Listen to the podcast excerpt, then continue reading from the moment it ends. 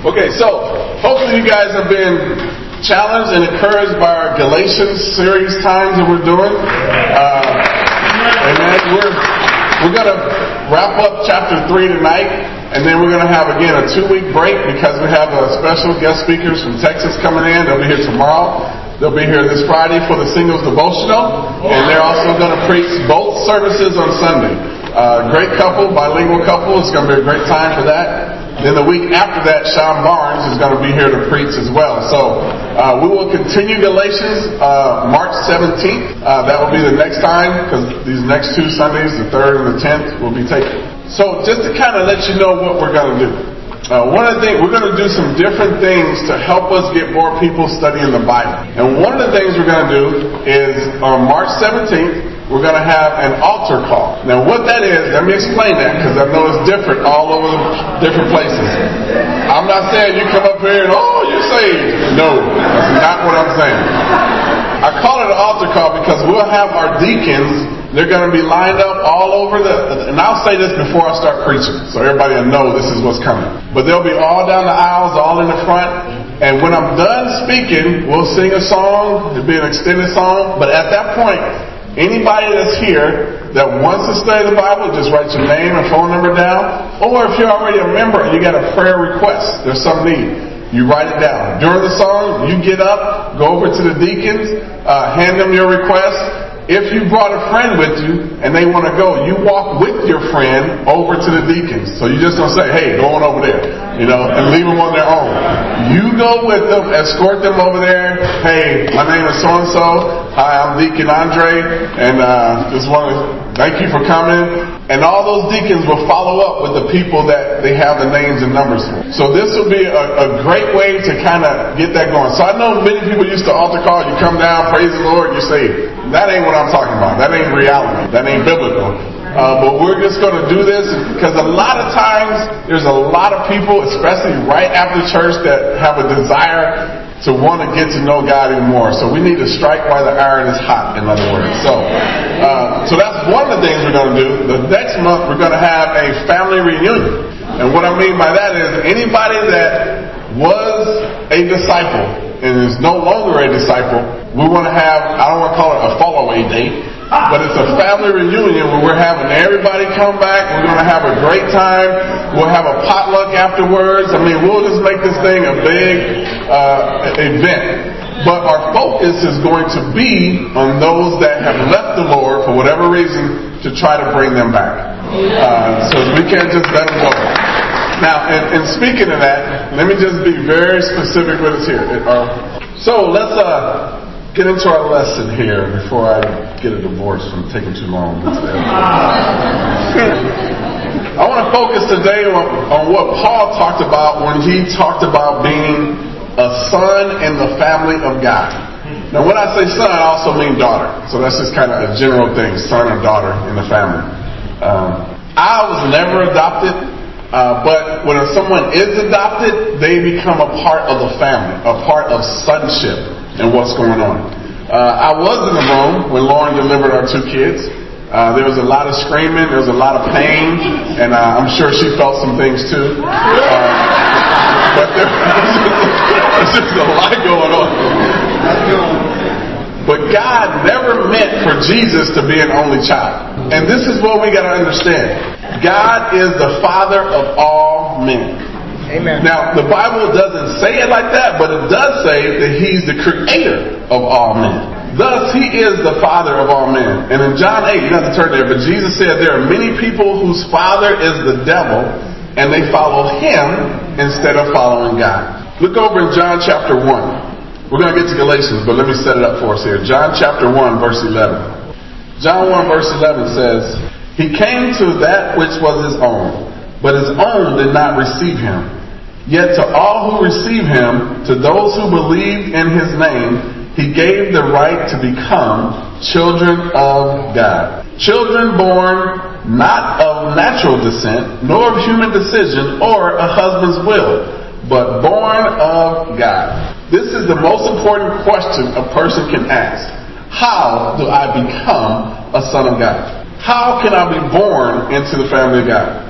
And this is what the book of Galatians is answering.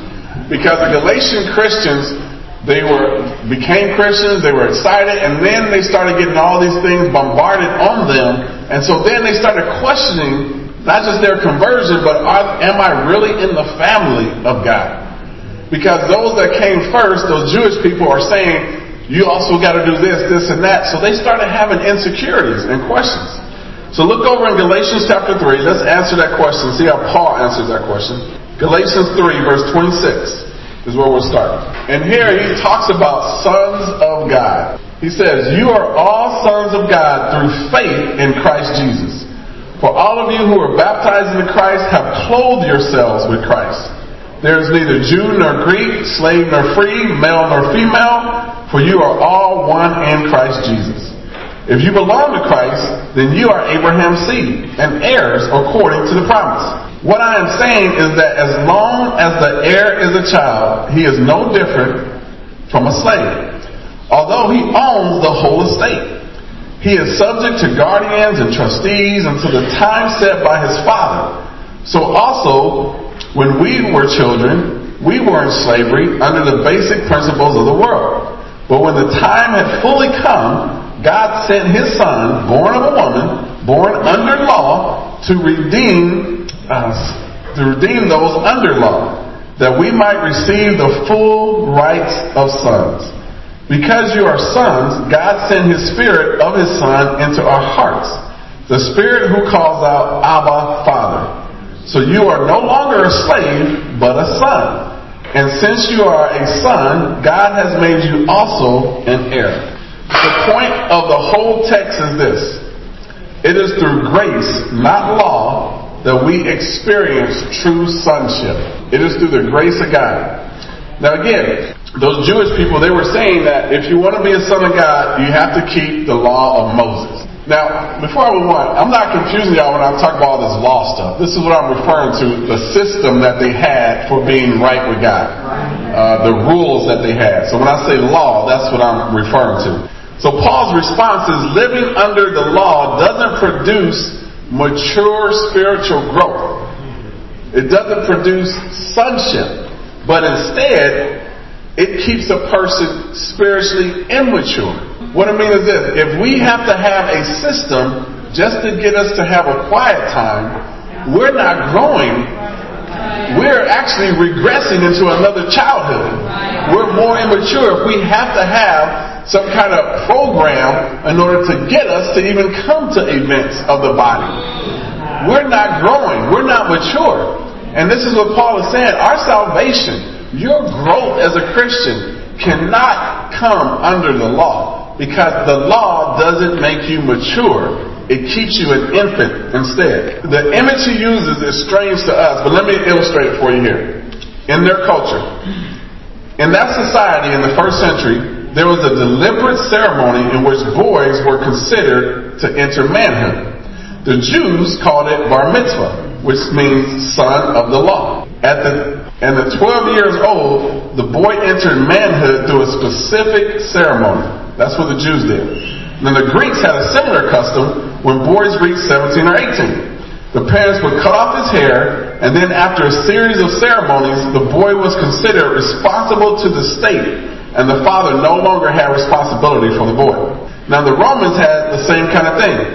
They brought a boy between the ages of 14 and 17. The father could determine anywhere between 14 and 17. And the boy would come and he'd bring his favorite toy. Then they would burn that toy. Then they would take off all the boy's clothes and give him what they call a toga virilis. That's a dress of manhood. The boy would put it on, and from that point on, he would be considered a man. So in that culture, they had specific ceremonies that took you from being a, a, a, boy to a man. Now, until these customs were done, all the boys were basically like slaves. They just had to do all the work uh, the way the father told them to do. They had they had no rights, even though they were heirs. It would be theirs when the father died, but because they weren't a man, they were treated just like slaves until a time set by the Father to say, now the ceremony makes you a man. This is what Paul is telling us. We are all slaves until the time set by the Father for us to become children of God till we reach that manhood. And so Paul is trying to help them to understand by giving them just a simple illustration. This is how it works in our culture, but this is also how God takes somebody from being a slave to being a son of the family. Now the tragedy of legalism is that trying to get to God by keeping the law and performance it gives you the impression that you're growing spiritually, but you're actually regressing.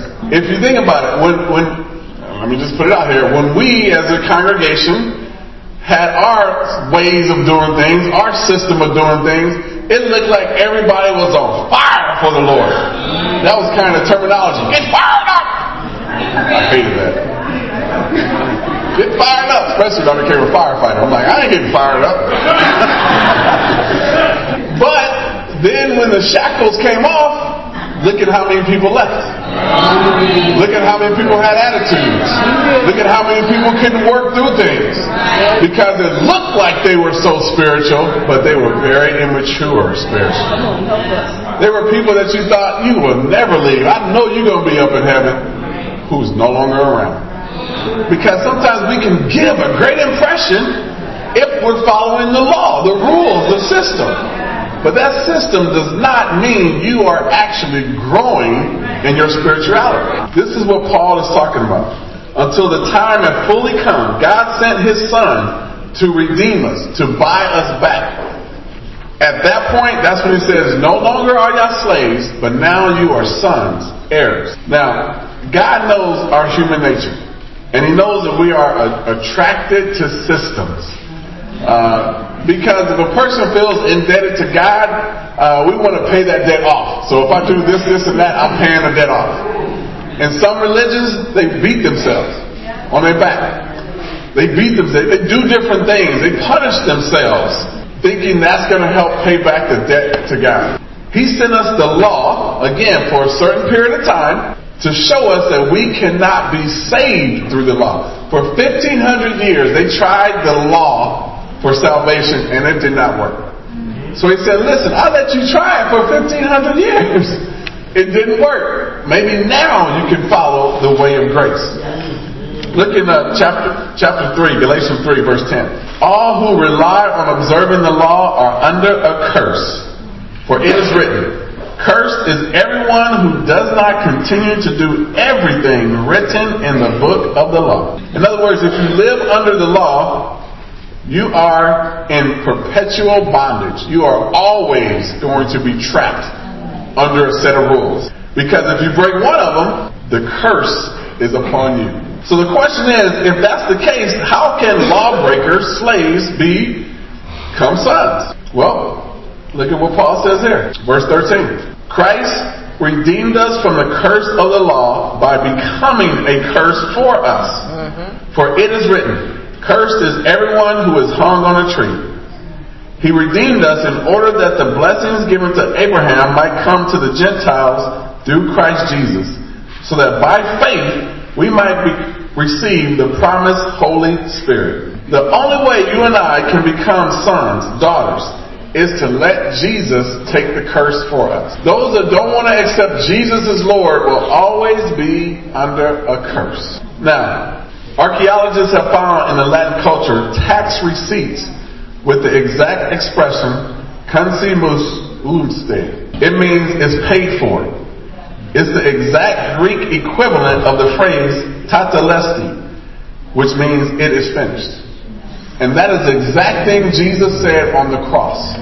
It is finished. In other words, the curse, the debt is all paid for. It is finished. I'm finishing it for you. This is what Jesus said. See, there's only two kind of religions in the world. Those that try to be saved by what they do, and those that are saved by what was done. It's only one or the other. And if you go down every religion and you look at it, either you're trying to save yourself or you're going off of what was already done for you. Paul says the only way we can be saved is by the finished work of Jesus Christ. The finished work of Jesus Christ. Now, the second thing I want to point out is God adopts us as we express our faith through baptism. Now, let me explain this one here, because I know a lot of times we can get kind of caught up in baptism in some weird, funky ways. So we're going to have to get this smelling better. Wow. Galatians 3, verse 26. I'll be saying some, some country stuff. Y'all don't even have a clue what I'm talking about half the time. But I can't understand y'all sometimes, so we even. So we're just talking here. Galatians 3, verse 26. You are all sons of God through faith in Christ Jesus. For all of you who were baptized into Christ have clothed yourselves with Christ. Now, notice this. It does not say, for all of you who are clothed with Christ have been baptized. It doesn't say that. What it says is all of you who have been baptized are clothed with Christ. Paul sees baptism as the moment you're clothed with Christ. This gives people problems a lot of times. How can Paul say you're not saved by works, but then in the same sentence, you need to get baptized. It's like, well, isn't baptism a work? Isn't, aren't you saying two of the same things? No, no. Baptism is not your work. It's an expression of your faith in God's work. See, it's not that you're doing it, but what do you do? You lay down in the water. It's an expression of your faith. That's why Paul could say we are baptized into the family of God. Look in Colossians chapter 2, verse 12. Colossians 2, verse 12. Having been buried with him in baptism and raised with him through your faith in the power of God who raised him from the dead. It says we weren't raised by our own energy and strength. We were raised by our faith in the power of God. Now, let me illustrate this. I like illustrations. I'm, I'm, a little, you know, a lot of injuries to the head playing ball, so I give illustrations. Now, this is a, God made a promise to Abraham that his dead reproductive body would have a baby. Abraham believed it, and he received righteousness. And Paul says you have to be saved just like Abraham did. It's like, okay, wait a minute, I don't understand that. Would Abraham and Sarah have had a baby if they had not been intimate? Wait a minute. No. Right. So God said, you are going to have a child. But not only did they believe it, they had to act on that belief. Acting on that belief produced a child. Was it necessarily Abraham's dead old crusty body? No. It was God that did it, but they had to act on that faith in order to do it. You understand what I'm saying? See, okay, okay. Work with me here. The baby was a gift, a promise. It had nothing to do with their flesh. And that stuff was shut down. It was all about the promise of God. So that's what God is saying when we're baptized. It's not up to you getting baptized the right way. No, no, no, no. It's up to you believing in God who did it right. See, people that say it's just an outward sign of an inward repentance, you don't understand. You're twisted up in the scriptures. This is an act of our faith and through faith. And that this is so important because honestly, sometimes people get so confused when it comes to baptism. Say you were baptized as a Christian at 26, and at 30 you left the Lord. And now at 32 you want to get restored and come back. Okay, I need to get baptized again. Okay, wait a minute. Do you really need to get baptized again? Or did you really, you need to get restored back to the Lord? See, there's a difference. But sometimes people just want to get baptized for precautionary measures. Just in case the first one didn't take. You You don't understand the grace of God, the power of God. It's not about let me do it again just in case. That right there says you don't understand. You need to go back and study some more things out. At baptism, nothing is earned, but everything is gained.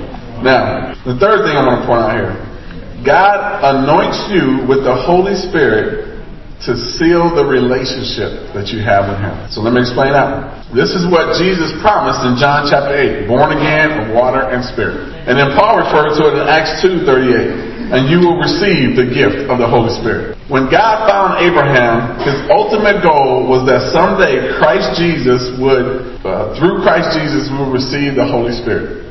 Looking at uh, Galatians 3, verse 14. Galatians 3, verse 14. He redeemed us in order that the blessings given to Abraham might come to the Gentiles through Christ Jesus, so that by faith we might receive the promised Holy Spirit. The greatest blessing of sonship is to partake in the blessings of the Father. In other words, for us to be able to get the Holy Spirit.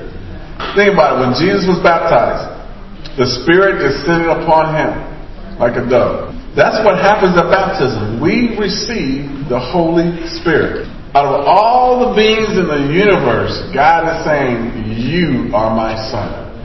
You are my daughter. Out of the millions and millions of people in this city, you are special to me. When we saw Hector baptized Sunday, all that is saying is, Hector, you are my son. Guys, we need to remember this. Because sometimes we let Satan play games with us, with our minds. We let Satan play, you know what? Maybe I need to reconsider if I'm a Christian or not. You know what? Maybe, you know, I, I shouldn't be sinning as much as I do. Maybe I should, I should think about, am I really a Christian? Listen, the blood of Jesus works. You're clothed with Christ. It's not an issue of doing it again. Sometimes the issue is just repent. Why make it harder? Why try to all of a sudden become legalistic and let me go through another process? How about you just repent? That's all that needs to be done. How do I know I got the Holy Spirit? How do I know it's really in me? Because when I got baptized, I didn't feel anything. If you did, you'd probably be dead if somebody dropped something in that water. It's not about you feeling a no, no, no, no. So how do I know I got the Holy Spirit? Let me give you another illustration. Like the thing time. You ever go to the store to buy a CD? Oh no, you download them now. Just stay with me. a DVD or something. So you go to the store to buy a CD. How do you know there's anything on that CD? You can't see the music. You can't see the notes. You bought something, you know, $15. You're like, how do you know you really did that? Only two ways to know there's music on that CD. The label says it is, and you stick it in and you hear music playing. Okay? The label says it is. You believe the Word of God. The Word of God says, if you are baptized into Christ as a disciple, you will receive the Holy Spirit. Do you believe that label from the Word of God? Then you stick it in, you see the results. Okay? Look at your life afterwards. Yes. Do you see the results? Amen. What's what made you stop watching porn? What made you stop cussing and drinking? What made you stop being the way you were? Holy Spirit. So why doubt yourself five years later? Stop doubting yourself.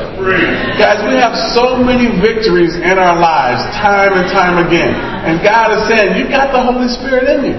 We got to understand, we have the Holy Spirit. So what happens to people that receive the sonship? If I am a son, a daughter of God, what happens to me? What, that, what does that mean? Number one, you have a desire to be close to God, to call him Abba. Romans 8:15, Abba, Father. If you are a child of God, you have a desire to be close to God. You want to be up in heaven with Him. You want to be able to talk to Him. You want to have those kind of things. You have that desire. Are you afraid of God? Let's be honest about this. Now you got to realize that slaves were afraid of their master. They were afraid to approach them. Sons are not afraid to approach their dad. If we're living off of fear, now we do need a healthy fear of God. That's a whole lot different. I'm not saying don't don't fear God. No, no, no, no, no. That's the beginning of wisdom to fear God. But what kind of fear is it? If you're fearful, oh no, I messed up now. I'm no longer gonna be a Christian. Oh no, I messed up now. No longer God's gonna love me. Oh no, no. That's not a healthy fear. That, that's some other kind of issues right there. But not only do you have a, a, a, desire to be close to God, you have a new want in life. What I mean is this. When I was a slave, I did it because I had to do it. Now that I'm a son set free, I do it because I want to do it. Many of us shared our faith because it felt like we had to do it. I have to go find somebody to bring to church. I have to share my faith. I have to read my Bible. I have to come to Bible talk. I have to confess my sins. Well, now, do you do it because you want to do. Are you still a slave or are you really set free? This is where it comes down to. Well, I don't do it at all. I don't read my Bible at all, so I'm neutral. You ain't neutral. Just as Jesus said, you follow your father the devil. Do you do it because you want? Again, it's just like raising kids. They obey out of fear for so long But then it gets to a point that they got to do it because they want to do it, because they love you, because they're grateful, and because you want to ride home. Now, let me close out with this. We need to have confidence in our salvation. Each and every one of us that are baptized we need to have confidence in our salvation. If you're studying the Bible, we want you to become a disciple of Jesus, not so you can be a member of the church, so that you can have confidence in your salvation. You can be right with God, close with God. You can sleep at night happily and not worry about, am I going to wake up? We got to have confidence in our salvation. Has Satan ever attacked you and made you wonder if you're really saved or not? If he hasn't, he's going to. That's one of the things he does. That's what I tell people all the time. That first year is one of the toughest years. Because Satan's going to come at you in so many different ways. All, all of a sudden, somebody going to come out of the woodworks and want to hook up with you. They ain't talked to you in 15 years, and all of a sudden now they're going to come out of nowhere. Hey, girl, What's happening? That's Satan. That is the devil. You need to just say, get behind me. Maybe not. Move on. Sometimes the problem is we forget who we are. We forget I am a child of God. We forget I used to be a slave, but now I'm set free. Let me tell you something. I know you love God. You would not be here on a Wednesday night you are here because you love God. Guys, we got to be confident in that salvation. Confident in that. What brings you out? What makes you do this? Because you got a love for God in your heart, in your life. What helps you get over having attitudes of people? You talk it out because you want to be unified. Guys, the Spirit of God is living in us. The question for us now is, do I have the faith to help somebody else see what I've received? That's what it comes down to. Listen, we, we, we've done half the book of Galatians. Hopefully it has helped us to understand some things, to get out of some legalistic mindsets we've been in. Again, I'm not trying to bash the past, but we got to learn from the past. And the only way we can learn from it is some of that stuff we just got to talk about it. But we also got to say, you know what? I, I'm able to be set free, but now I got to take responsibility. I can't rely on the system or other people to make sure I'm doing everything I need to do. I am a grown adult. I have to want it. I have to do it. If you don't want a disciple partner, you're not going to get a disciple partner because you don't want one. If you want one, it's going to be one there for you. If you don't want to come to Bible talk, you're not going to come to Bible talk. But if you want, it's going to be there for you. So the question for us, if something is there for us to help us, why not accept it? Why not take it? I hope this has helped. Hope this is helping us go. This this lesson was about the father helping them become sons. Uh, when I preached on the 17th on our uh, altar call time, that was going to be about uh, uh, who's your mama. Uh, and I say that because there's two kind of mothers that Paul is talking about. Do you have the slave woman or the free one? Which of these two mothers? I'm saying this so you can finish reading Galatians and you can see for yourself what's about to happen. But we're going to be talking about Hagar and Sarah, the slave woman and the free woman. Because Paul lays it out for them and they can't get away from this. And he basically rebukes them because they think they're set free, but they're child children of the devil. So I want us to be set free. And that's the direction we're going to go. So, amen.